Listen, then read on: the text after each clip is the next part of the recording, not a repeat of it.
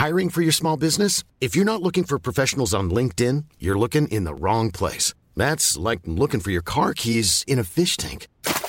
LinkedIn helps you hire professionals you can't find anywhere else, even those who aren't actively searching for a new job but might be open to the perfect role. In a given month, over 70% of LinkedIn users don't even visit other leading job sites. So start looking in the right place. With LinkedIn, you can hire professionals like a professional. Post your free job on linkedin.com slash people today.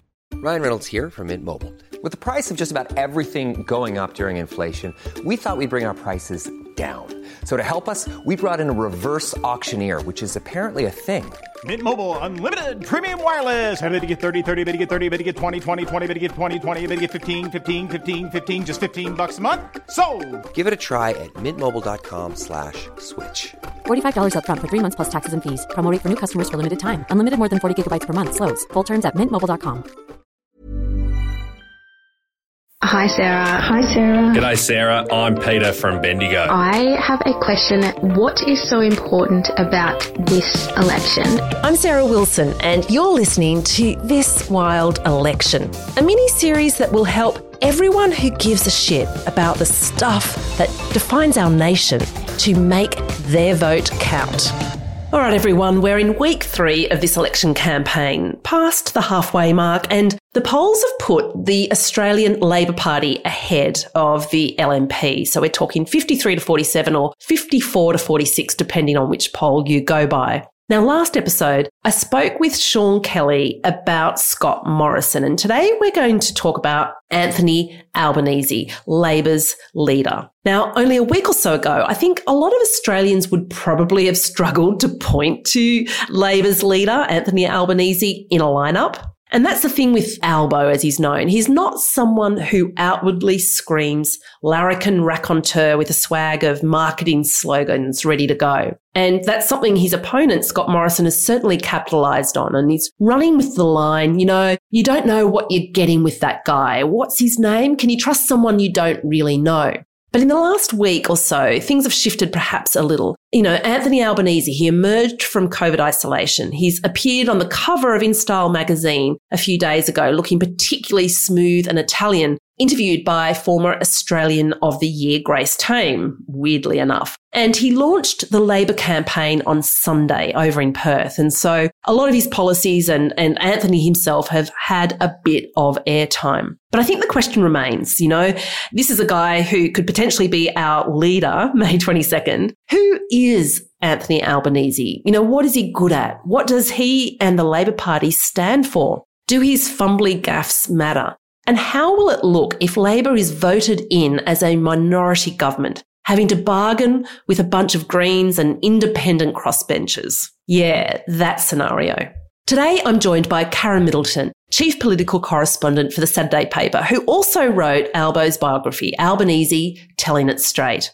So, Karen, uh, welcome, welcome to my podcast. Thank you for joining us. Thank you for having me. Well, look, you wrote Albanese's biography, and you've been in the press gallery for, for decades now. And I think we met there 25 years ago. So you've been around, you've watched Anthony Albanese for a while, and of course, written his book. Can you give a quick kind of wiki style bio of the man. And I suspect that many people listening will find much of what you share, you know, quite new because we don't know all that much. That's right. So he grew up in Sydney, in Camperdown, in inner Sydney, and he grew up with a single mum uh, as his only parent in a council house. He, they were, you know, pretty low income family. She had a, she was on an invalid pension because she had a very crippling arthritic disorder. So he had to sort of fend for himself a bit and often had to be a carer for her. So they were very, very t- tight unit. She brought him up on her own because he was the son of uh, an Italian man that she met on a trip to Europe. She took a, a, cruise to England and Europe and she met him. He was a steward on the ship. They had a fling. She got pregnant. When she told him, he said, oh, Look, I'm actually engaged to be married to someone else. And so she left and came home to Australia and never actually saw him again and made up this story because it was the 1960s in Sydney, conservative Catholic family. She said that she had married someone while she was away. He had died in a terrible car accident. She got pregnant. She was contemplating giving up the baby. She was under pressure to do that. And at the last minute, she decided she couldn't do that and she kept him. And so they grew up together. And she, Marianne, her name was, lived in the same council house her whole life. It's where she grew up with her parents and she brought her son up there as well. Wow. I wasn't aware of that. I mean, I guess that, that's where the Italian name comes from. That's right. So mm. he had the name of a man that until he was an adult himself, he'd never met. And it wasn't until he was about 15 that his mum sat him down and said, Look, actually, I didn't tell you the whole truth. I don't know if your father's alive or not. He didn't die in a car accident. I just told you that story because I needed to protect our reputations and she pretended that she'd been married. So she gave her son the name and she took the name on herself. And the legacy of that is that he didn't really know how it was meant to be pronounced as he grew up. So he, he, he answers to a whole lot of pronunciations Albanese, Albanese, Albanese. And he ended up representing a part of Sydney that had quite a solid Italian community. And in the lead up to his political career, one of the things that made him conscious about the absence of his dad, and many things obviously would do that, was the Italian community saying, Oh, what part of Italy are you from? Where's your family from? And how come you don't know how to pronounce your name? And so all of these things, uh, among many other things, contributed to him eventually wanting to try and find his father. And he went on a search after his mother died. He felt that it was somehow a betrayal of her to try and do it before she died. He became curious. He went looking for him after she died. And through an amazing set of coincidences and some sliding doors moments, he found him. Yeah, wow. I mean, that's a story that we could go into, but hey, we might stick to the politics for now. He was also previously married. We're talking Anthony Albanese or Albanese, as even some of his his party members call him. And he's got a son, right? Nathan. He does. He has a son, Nathan. Nathan's, I think, 21 years old now. Uh, and he was married to Carmel Tebbutt, who at one point was Deputy Premier of New South Wales. They were one of the big power couples in politics, state and federal. They split up uh, a couple of years ago now, I think maybe three years ago, and um, she moved out and they share. He's an adult, Nathan, so they share um, catching up with Nathan. Have what's not custody anymore, but Nathan moves between the two houses, as I understand it, and um, is very close to both his parents. Yeah, yeah, we don't see him very much. He doesn't roll him out and put him on podiums, but perhaps it'll change if if he becomes leader. He's also got a new partner who I became aware of, of course, when he had the glow up, you know, the big sort of makeover. And everybody was saying there must be a woman behind this. And then we all sort of, you know, did a Google search and went, oh, yeah, he's got a girlfriend. Again, he didn't really put that out there, did he? He didn't capitalize on it and still doesn't seem to. No, it's interesting. I met her a couple of years ago. Uh, he he took her to the Woodford Music Festival um, with him when he was doing a speaking thing there. And I was involved in that. I go to the Woodford Festival too. And I was interviewing him um, and introducing him for that speech. And he brought Jodie along as a, as a, as a newish partner at that point. And it's quite interesting because it never really went anywhere. The paparazzi never got onto it. And so mm. they had, I think, a period of time where they got to know each other a bit better without there being any any media drama about that. And it wasn't until I think they were seen some months later out to dinner somewhere in Sydney that there were photographs published and people became aware that he had a girlfriend. So they've had a little bit of time in the beginning to get to know each other, but they've been together now for a couple of years. It's funny, isn't it? Because it says a lot about, I guess, the tabloid media and their lack of coverage of Albanese, because that would be something that they'd probably want to get photos of, and yet they've just not gone there. That's beside the point. The other thing that's a big part of his life is, of course, his support of the Rabbitohs. He's a, you know, he's been a massive supporter from a very young age, and he's also really loved by the Rabbitohs because he essentially saved them. Well, he certainly was a part of that process. So he, he, always talks about having three great faiths. And depending on his audience, he uses them in different order. But for the purposes of this, the Australian Labor Party, the Catholic Church, and the South Sydney Rugby League Club. And he's been a Souths fan since he was a kid. His mum was a Souths fan, took, you know, took him to games. He grew up with the club. And through the 1990s, where there was the big Super League push and involvement by what was then News Limited, attempts to shut down, well, merge clubs, successful attempts to merge clubs in some mm-hmm. cases and exclude others. He was a part of the group of quite a, quite a diverse group of high profile people who pushed very hard to get the public behind the club and to make sure that it wasn't permanently excluded. It was cut for a couple of years, but they they organised helped organise these mass protests that really became about don't tell me which footy team I can follow. Don't tell me I can just switch teams. This is about loyalty and, you know, things that go quite deep in people's hearts, especially when it comes to their their footy team in a in a, in a footy culture. So he was a very big part of that, and they succeeded in having Souths reinstated, and they've been back in the in the league ever since. Yeah, it's interesting. Last episode, I interviewed Sean Kelly about Scott Morrison. He's written biography of Scott Morrison. And there are so many parallels. It's almost like they're in this sort of, you know, parallel race together. Both men are saying, you know, I'm a see, you, what you see is what you get kind of a guy. You know, I'm the quintessential Aussie bloke. You know, they've both got a football team, the Rabbitohs and the Sharkies. And then there's also ScoMo and Albo. Who came first in all of this, Karen?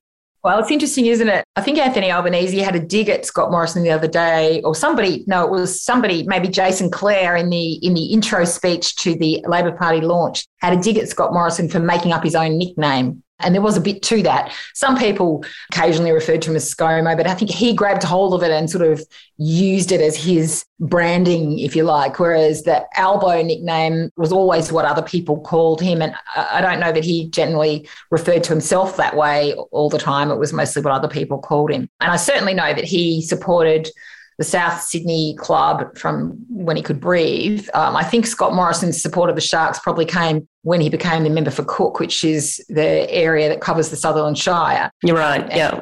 Prior to that, he he was a union supporter. Yeah, and he had his eye on a different electorate. He had his eye on the seat of Mitchell, which ended up going to his sort of political lieutenant Alex Hawke. So he moved he moved his ambitions with Alex Hawke's help to a different electorate. And then I guess you get involved in the culture of the of the place. And that's when he got involved in, in the Sharks, and that's where his support of the Sharks came from. So what kind of a man has he emerged as? Anthony Albanese, based on this upbringing, you know, in particular, I suppose that idea of being a carer for his mum for so long.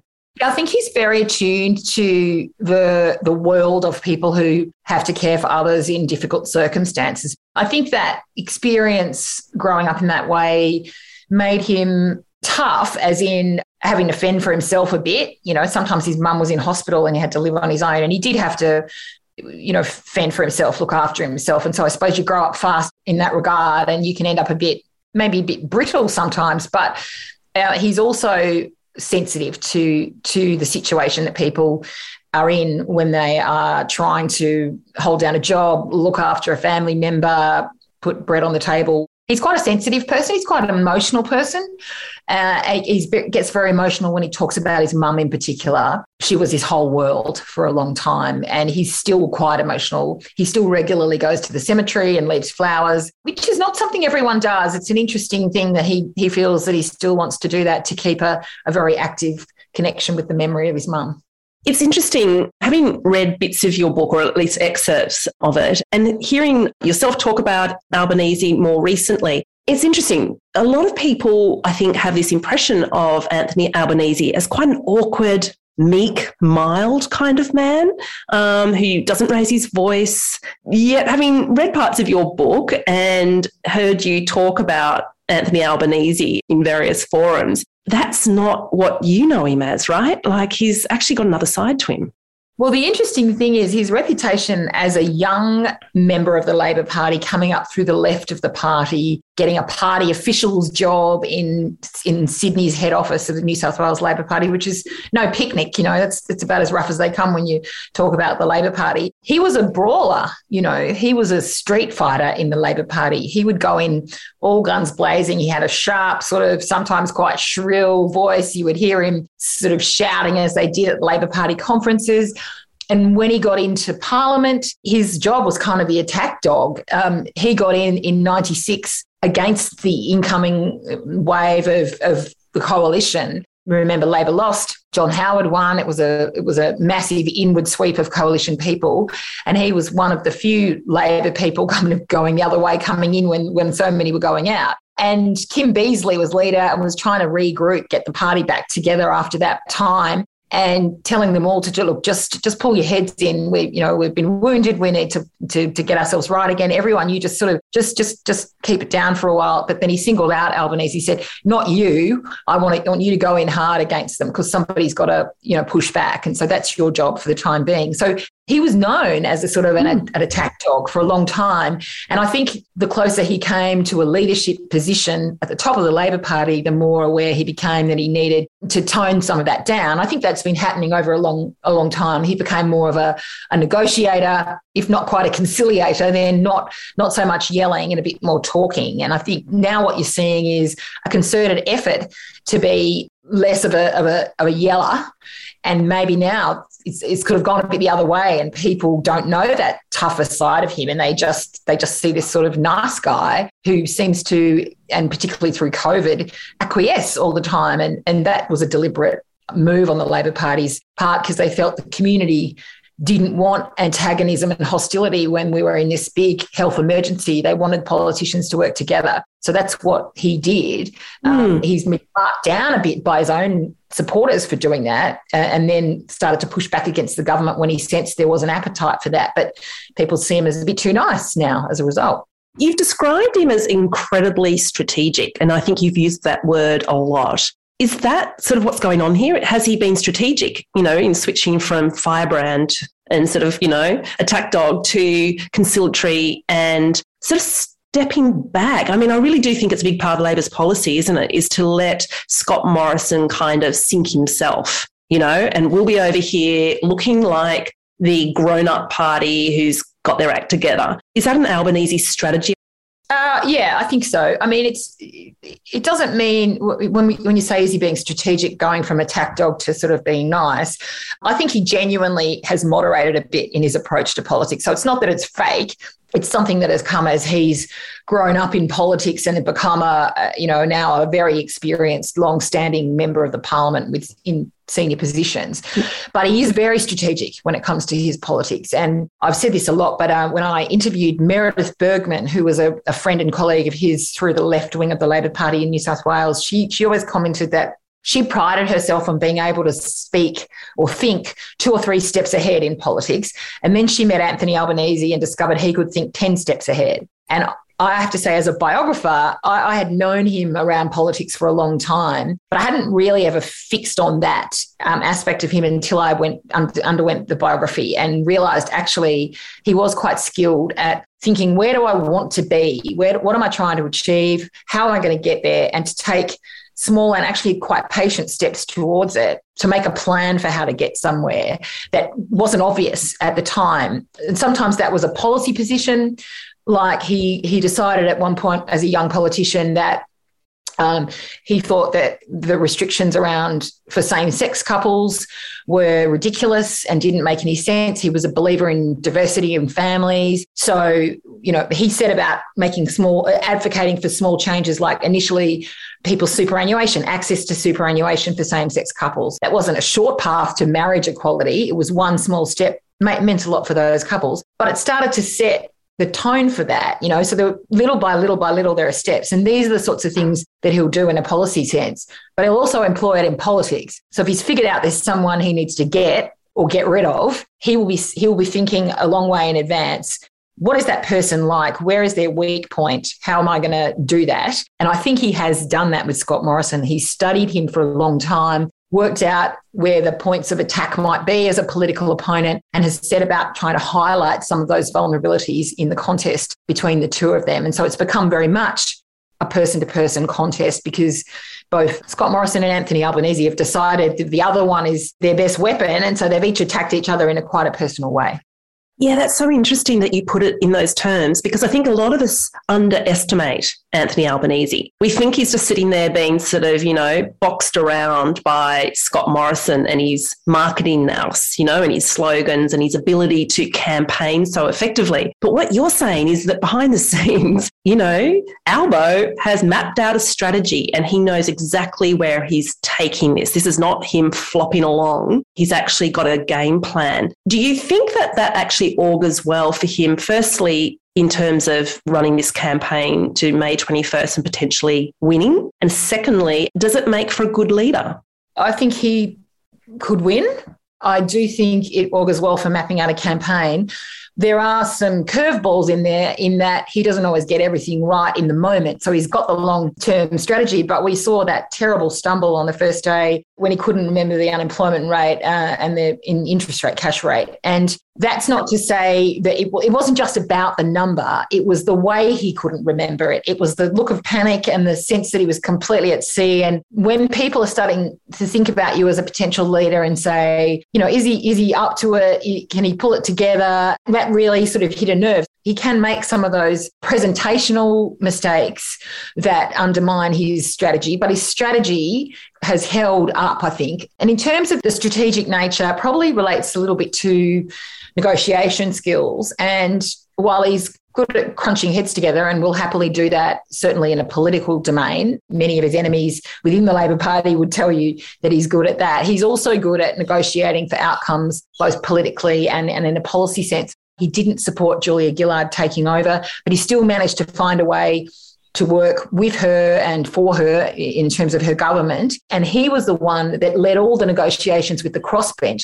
He's got good relationships, weirdly, with people you would think he wouldn't have good relationships with. Like he's very close old mates with Bob Katter, from the independent from Queensland. He, he invests a lot in personal relationships. The ability to negotiate, even with sort of, you know, people that you wouldn't expect him to to have relationships with, I suppose it's going to be a really important skill, given that in all likelihood, it's going to be a hung parliament, or at least whoever does win, they're not going to be winning by landslide. At least that's what it's looking like this far in. And so there's a very good chance that whoever does win government will have to do so as a minority government, negotiating with a whole bunch of crossbenchers who represent a completely disconnected and broad range of interests. So I suppose it speaks well to that, especially if it's, you know, it'll be the first time in 60 years, apart from that 2010 moment when Julia Gillard held a minority government, that this has had to be done. So there's not a big legacy, is there, of hung parliaments and minority governments having to negotiate like this. And yet he was the last person to do it. That's right. And I mean, we'll bear in mind, if, if the Labor Party wins the election, most of the time it won't be him as an individual doing the negotiating. He'll have to have other people doing it. Otherwise, he'd never be doing anything else. But he would certainly be kind of running the show in terms of, okay, here's how we should approach X, Y, and Z person. I want to go back really quickly to that gaffe that he made on the first day. And what do you make of that? Because so many people have analysed it, and thankfully, it's it has dropped away. I do get the impression the general public don't really hang on to that. Although, if he did it a second time, I do think that would be different. The impression I have is that his mind was on to other things, and now that you explain the strategy concept, the fact that he is generally nine, ten steps ahead of the rest of us, does that explain what went on in that moment? Because I find it very hard to believe he didn't know the unemployment figure. He has said since he did know the figure, and I think he, I think he does know the figure. I think he was he'd been he was thinking about the, the situation they were just in. Um, I think he had a young person with him, and there'd been telling there'd been some kind of story to do with whatever. I can't even remember what the announcement was that they were doing at the time. Um, and so, and maybe his mind was thinking ahead. You should still be able, in the moment, to recall those things. And and you know, even though there's there's a lot of criticism of journalists for asking the gotcha question, you know, fair enough in some circumstances where it was a problem, um, as I think I said before, is that it, it was the way he responded that he looked completely thrown by it and he looked a bit panicky. And nobody wants a, a, potential prime minister to look panicky. And that, that was the problem. And I think that goes more to the fact that he hasn't been under this kind of pressure.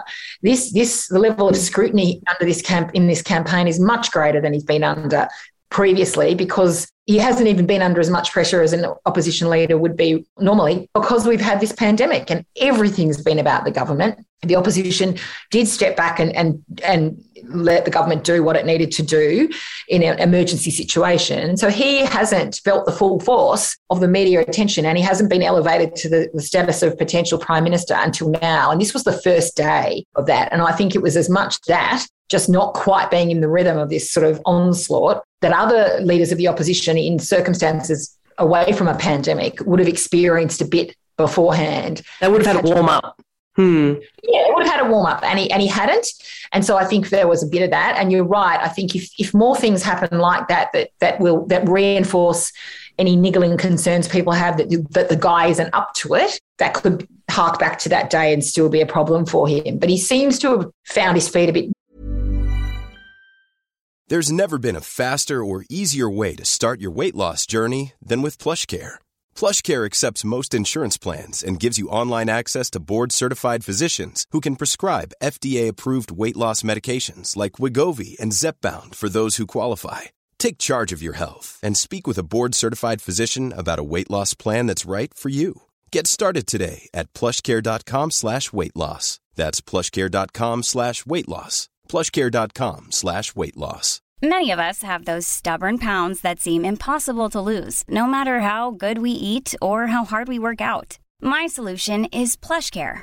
PlushCare is a leading telehealth provider with doctors who are there for you day and night to partner with you in your weight loss journey. They can prescribe FDA-approved weight loss medications like Wegovy and Zepbound for those who qualify. Plus, they accept most insurance plans. To get started, visit plushcare.com slash weight loss. That's plushcare.com slash weight loss. More since then, and he doesn't, he seems to sort of be rolling with it a bit more and having the appearance of being more confident than he did on that first day. I think that wooden hesitating thing, he's, he's quite a, what you see is what you get in terms of his mood and his demeanor. So if he's if he's feeling lacking in confidence, you can see it. And I think that that was what we saw that day. But since then, you're seeing this different sort of side of him, a bit more, bit more relaxed.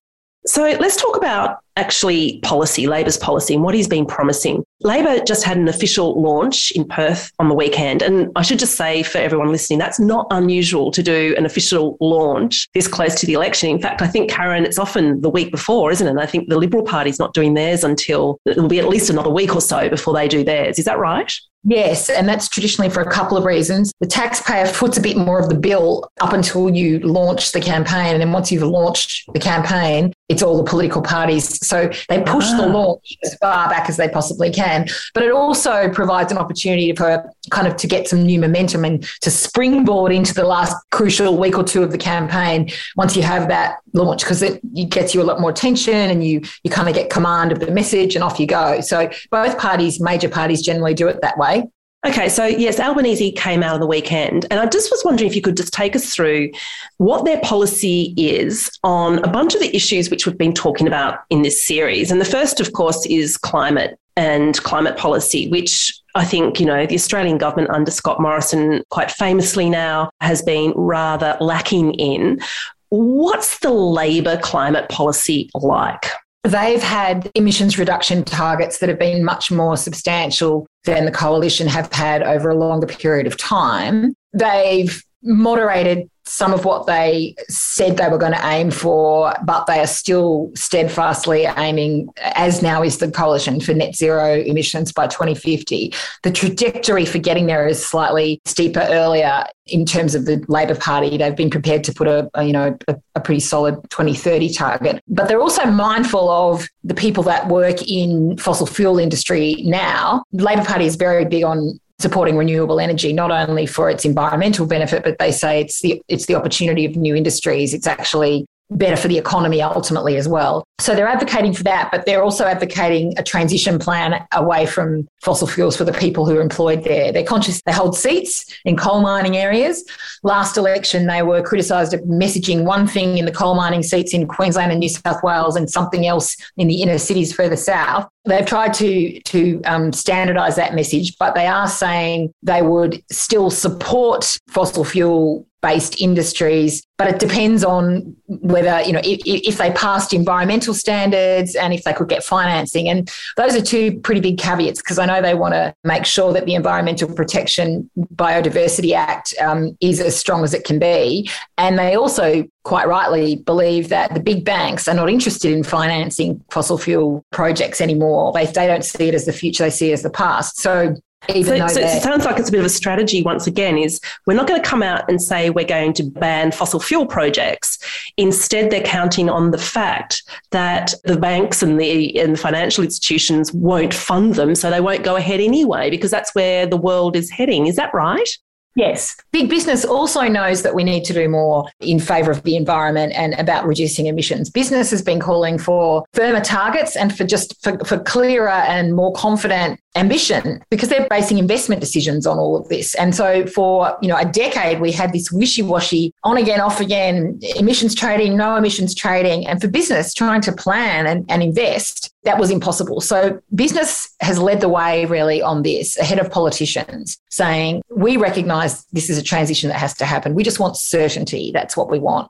Well, one of the big criticisms, I think, of traditional Labor voters who have a climate slant is hang on, guys. First of all, you've dropped your 2030 target, albeit by a small amount, but still. And you seem to be going kind of pretty light on with your climate policy. Like, we expect more out of you. But would it be fair to say that there's a bit of a strategy here that they are committed, but they can't really say as such because they've got to get elected? And when they get elected, then they'll work with business and potentially a crossbench who will probably dictate more contemporary terms. Yes, I'm sure there's a bit of that. I think they've also seen, looking back on politics, on the terrible politics of the last 10 to 15 years on climate change, that you, you have to take the people with you. So if you go out too hard in either direction, you don't take the people with you, you're not going to succeed. They are conscious of the need to, to take with them the people who are nervous about their own livelihoods.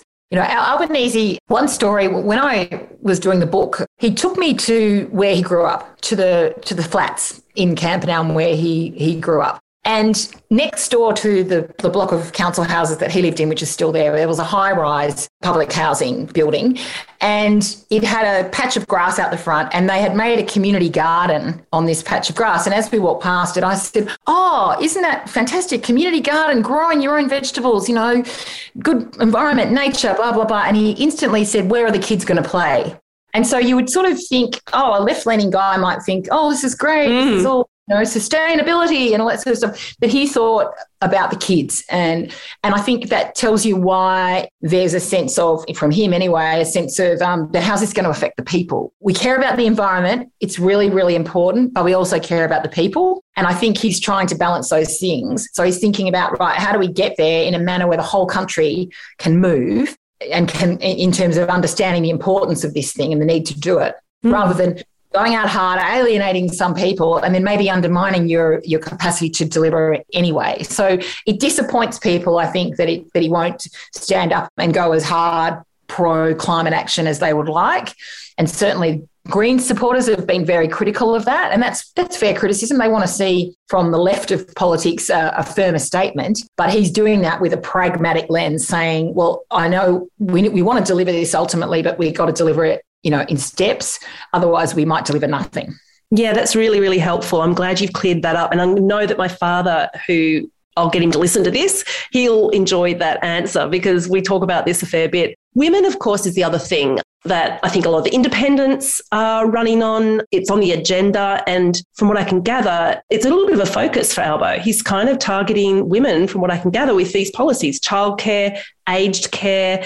And I think he's also addressing the gender pay gap as well. Yeah, they're, they're all feminised industries. Going back to your early question about his own upbringing, they're industries that he's familiar with because it's a caring industry, and he had a glimpse of that experience himself. He's conscious that women earn less than men generally, and then in those industries they get overlooked and they do really hard work. And particularly during the pandemic, they've done hard work, and he thinks they don't get rewarded enough for it. But of course, there's always a political dimension. Uh, you know, I noticed the Prime Minister saying this week, oh, um, you're talking about interest rates as if it's about politics. It's not, it's about what people can afford. Well, it's all about politics, and he is thinking about politics. And so is Anthony Albanese. And, and Albanese knows that one of the results in a political terms of the debate we saw last year about women, that alleged incident in Parliament House coming to light, and then went into this just women in the streets about attitudes to women, huge thing. One of the legacies of that is that, that Scott Morrison doesn't rate very well with women. So having things to talk about that, that are both about people's pay and their livelihoods and cost of living and ability to afford the lifestyle that you want that also happens to focus on women mm. is not a, a half bad thing politically, I think, is from the Labor point of view. You know, it brings those issues together in a way that politically is probably quite useful and strong for them. So it's not as though that he's, you know, Prince Virtue only thinking about the policy dimension. He will always be thinking about the, the politics as well, because ultimately, if you don't get the politics right, you can't deliver the policy. So, Karen, when we're talking women, it seems to be a big focus for Labor Party policy. But what are some of the policies themselves? Like, what are the concrete policies that they're rolling out?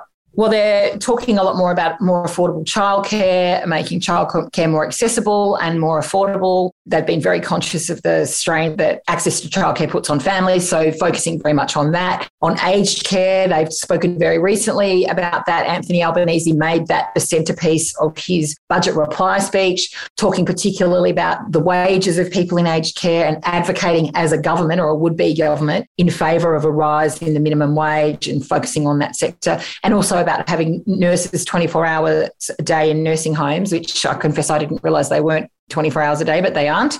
And it um, makes absolutely no sense. A nursing home without nurses. I mean, yeah. I don't think many Australians realise that. They're also advocating for higher pay for women and they're advocating for a higher minimum wage generally. Boosting productivity, looking at projects that will employ people, skills training, the, the idea that the economy becomes more productive and that therefore that work is more valuable and housing uh, and pushing very much housing accessibility. Young people are saying, How can I ever afford to buy a house? And they can't afford to rent at the moment either. So there's a lot more conversation about housing. And the issue, really, that neither side is addressing terribly much yet is supply of housing. They've got subsidy schemes to help people into the markets, but that's not going to do anything to cap the price of housing. I'll just tick off another couple of things that I think are on my agenda, but also it's been a theme that we've been addressing in this podcast series. First Nations voice to Parliament. Are they supportive or not? Yes, they are very supportive of First. Nations voice to Parliament. Okay.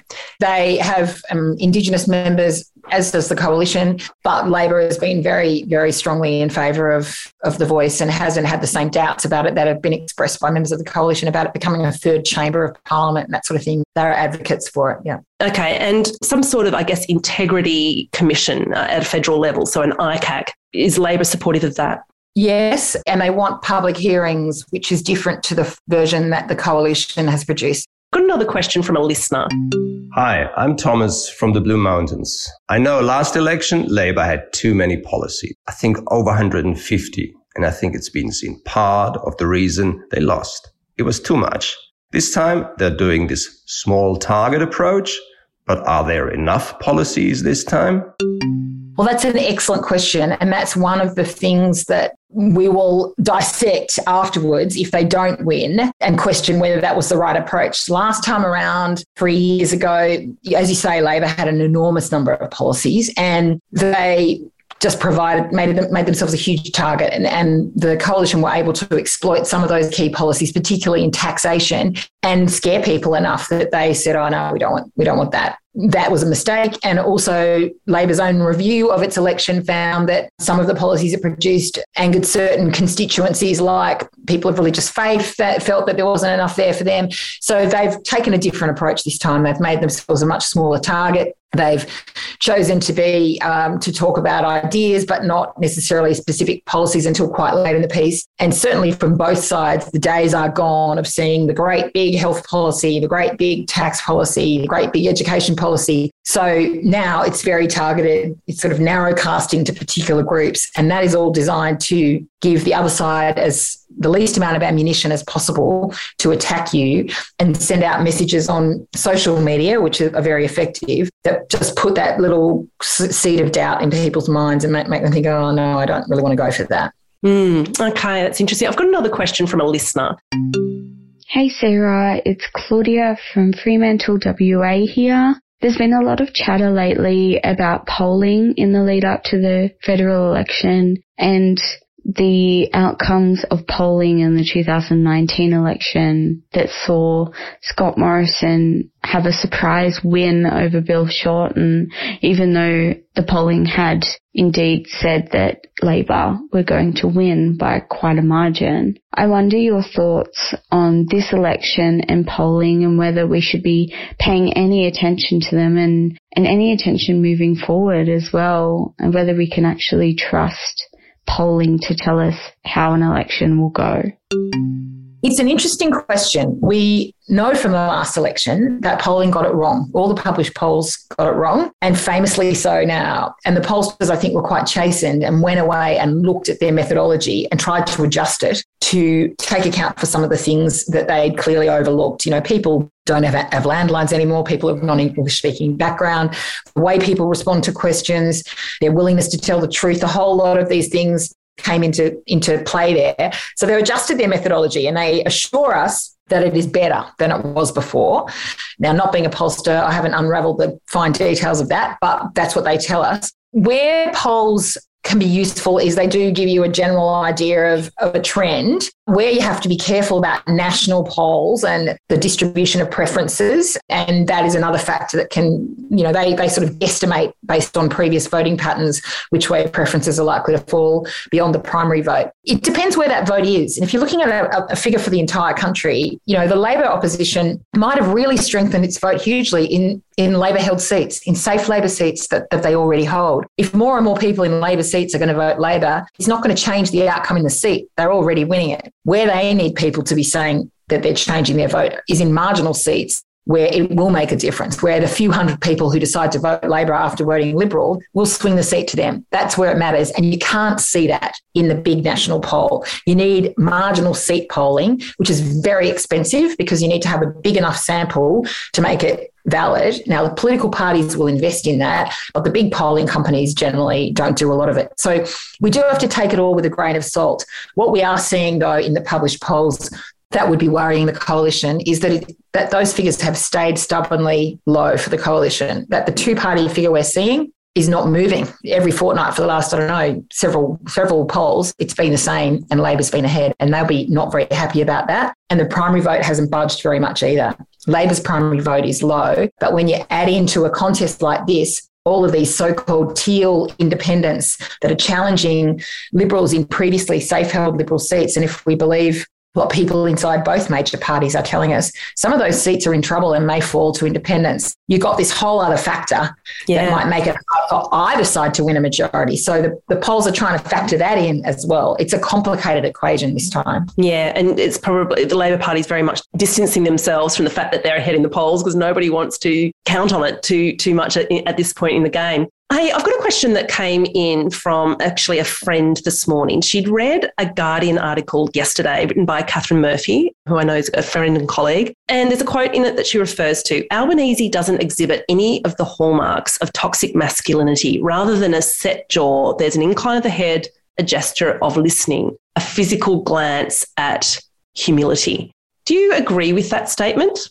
Yeah, I don't think he's a practitioner of toxic masculinity. No. So, yeah, so in, in that regard, yeah. And, and he's got a lot of female friends. So he, I think he likes women and gets on well with women. I don't think he looks down on women. So, yeah, I, I probably would agree mm. with that. He can be an aggressive personality generally to men and women if he needs to be, particularly in a political sense. But it's not a, there's not, I don't get a sense from It's even handed. I think it's an important question, actually. I wouldn't normally ask a question like that, but I think it is important because I think it's an issue that has come up so heavily over the last year to 18 months. And it's relevant in politics right now, especially if we want to clean up from the top down. Thank you for your answer on that one. Quickly, really quickly, mm. one of the relationships I think that speaks to that, that's quite interesting to me from the outside, is the friendship between Anthony Albanese and Penny Wong. They are extremely close friends. And sort of political confidants. And he has great respect for her quite clearly. And she for him, you know, she was one of those who introduced him at the launch on Sunday and they stood together. You know, she's the Senate leader and the deputy leader was out with COVID, so he wasn't there. But it, but it was a, um, an opportunity to see that relationship and they are really good friends. He's always been an advocate for for same sex couples, and I've seen them engaged, you know, over a long period of time, and they really do have a very respectful, mutually respectful, political and clearly personal friendship. Mm. I've got one last question for you, Karen. You've been very, very patient. All of it's so interesting because it's stuff that we don't hear about because, as you say, this opposition in particular, because of the pandemic, have really not had much airplay. And I also think the tabloid media tend to avoid covering the opposition too heavily. Let's just put it that way. The sense I get from listening to everybody's questions and from getting various emails and direct messages on all of this is that people are really quite overwhelmed and quite ambivalent in many ways. And, you know, on one hand, we're seeing people, our politicians not debating policies and ideas. It's a lot about scare tactics and identity stuff, which we're all a bit sick of. Equally, it's all become quite confusing Labor used to be the party for the workers, for people out in the suburbs, you know, doing it tough, blokes in high vis, all of that kind of thing traditionally. And, you know, the Liberal Party used to tend to people in suits living in the eastern suburbs of Melbourne and Sydney. And it really has switched around. ScoMo has really taken ownership. And of course, this, this began, I think, with the Howard years, has really taken hold of, you know, the high vis wearing, you know, hole digging blokes out in the outer suburbs. And in many ways, it looks like he's abandoning these inner city seats where the teal independents are running against these moderates in blue ribbon seats. He's kind of walking away from it. So there's been this whole tipping on its head of what we've traditionally thought. How in, and, and look, I should just throw in there, I spoke to a coal miner last week who's been a coal miner for 40 years who says the Greens Party best represents coal miners wishing to have a just transition. He said it's the, they're the only party with a just transition plan, which is just mind boggling. Where's the press gallery at? Like, are you also uh, like feeling kind of bamboozled by all of this, or is it exciting? Should we be excited by all the shifts and changes and and the fact that there's going to be a shake-up of some sort? I won't speak for the rest of my colleagues, but I think it's good when there's a political contest. You know, I think democracy is better when everything is contested and one side doesn't just sweep in, you know, or wipe out the other side. I just I think in the end when there isn't contestability within a political party or between parties and candidates, the outcome can, can end up a lot worse. Sometimes you can get things done if you've got a solid majority, but eventually you can you get a bit complacent. And so having the contest, I think, is really important the point about the, the the high vis blokes and the traditions of who represents whom, I think that does go back to Howard. And he famously won what he liked to call the Howard Battlers, people in the outer suburbs who had traditionally been Labor heartland. And he flipped that around and it was held by the it's been held by the coalition for a long time, a lot of those previously Labor areas, because he encouraged people's ambition. And he said, you know, you should be you should be allowed to strive to have the money like the people in the eastern suburbs as well. And people liked that idea about having ambition. And Scott Morrison has very much modelled himself on John Howard in trying to do that. I think where our politics have fallen down in recent times is politicians generally they take shortcuts on everything they want to they, they, get too tricky they're not into the old persuade me you know put the argument and persuade me why it's right they want to sort of you know, you know, use tricky social media and focus testing and um, pushing emotional buttons to get you to follow them, and then they'll do whatever they want. Um, and there's there's much less of the upfront. Hey, we've got to do something. It's really hard. Here's why it's hard, but here's why it's important. Here's how we're going to do it. Mm. Thinking about you and how to minimize the hurt for you, and will you give us your support? Now, it's a very old fashioned view and politics isn't like that anymore but i, I miss it. Me too it'd be better if it was. And to give to give john howard the credit after saying he would never do a gst he backflipped on that and said he would. But he did announce it before he went to an election and he argued the case for it. And that was probably the last time a government was willing to stand up and argue for something that's hard before an election and take us just- on the journey and take us on the journey as a leader. I agree with you on that. I wasn't necessarily the biggest howard fan but i do think that that was the last time we saw someone being able to take us on a journey and make those hard decisions you know gun controls all of that kind of thing was probably part of it too. It's a, a really important skill of a political leader the skill of per- persuasion. And I think it's a neglected skill in our politics today. I think communications are also very important and, and they all try and polish up those skills and strategy and policy making. But persuasion which goes to your credibility, your genuineness as a person, your your apparent concern for the people you represent and their best interests. All of those things come together to make you a persuader. And I, I would like politicians personally to work a bit harder on that. Karen, that's been an awesome chat. You've taught me a lot. Thank you so much. And good luck over the next couple of weeks as you draw closer to May 21st. Thanks very much for the opportunity to chat, and it has been excellent. Thank you. So, next episode, I will be doing a complete rundown on how to vote. And I've had so many questions to this effect, and they will all be answered, I hope, in this episode. So, I'll be talking about how preferences work and what to do with your ballot paper on the day. So, tune into that one. Until then, stay engaged, stay wild.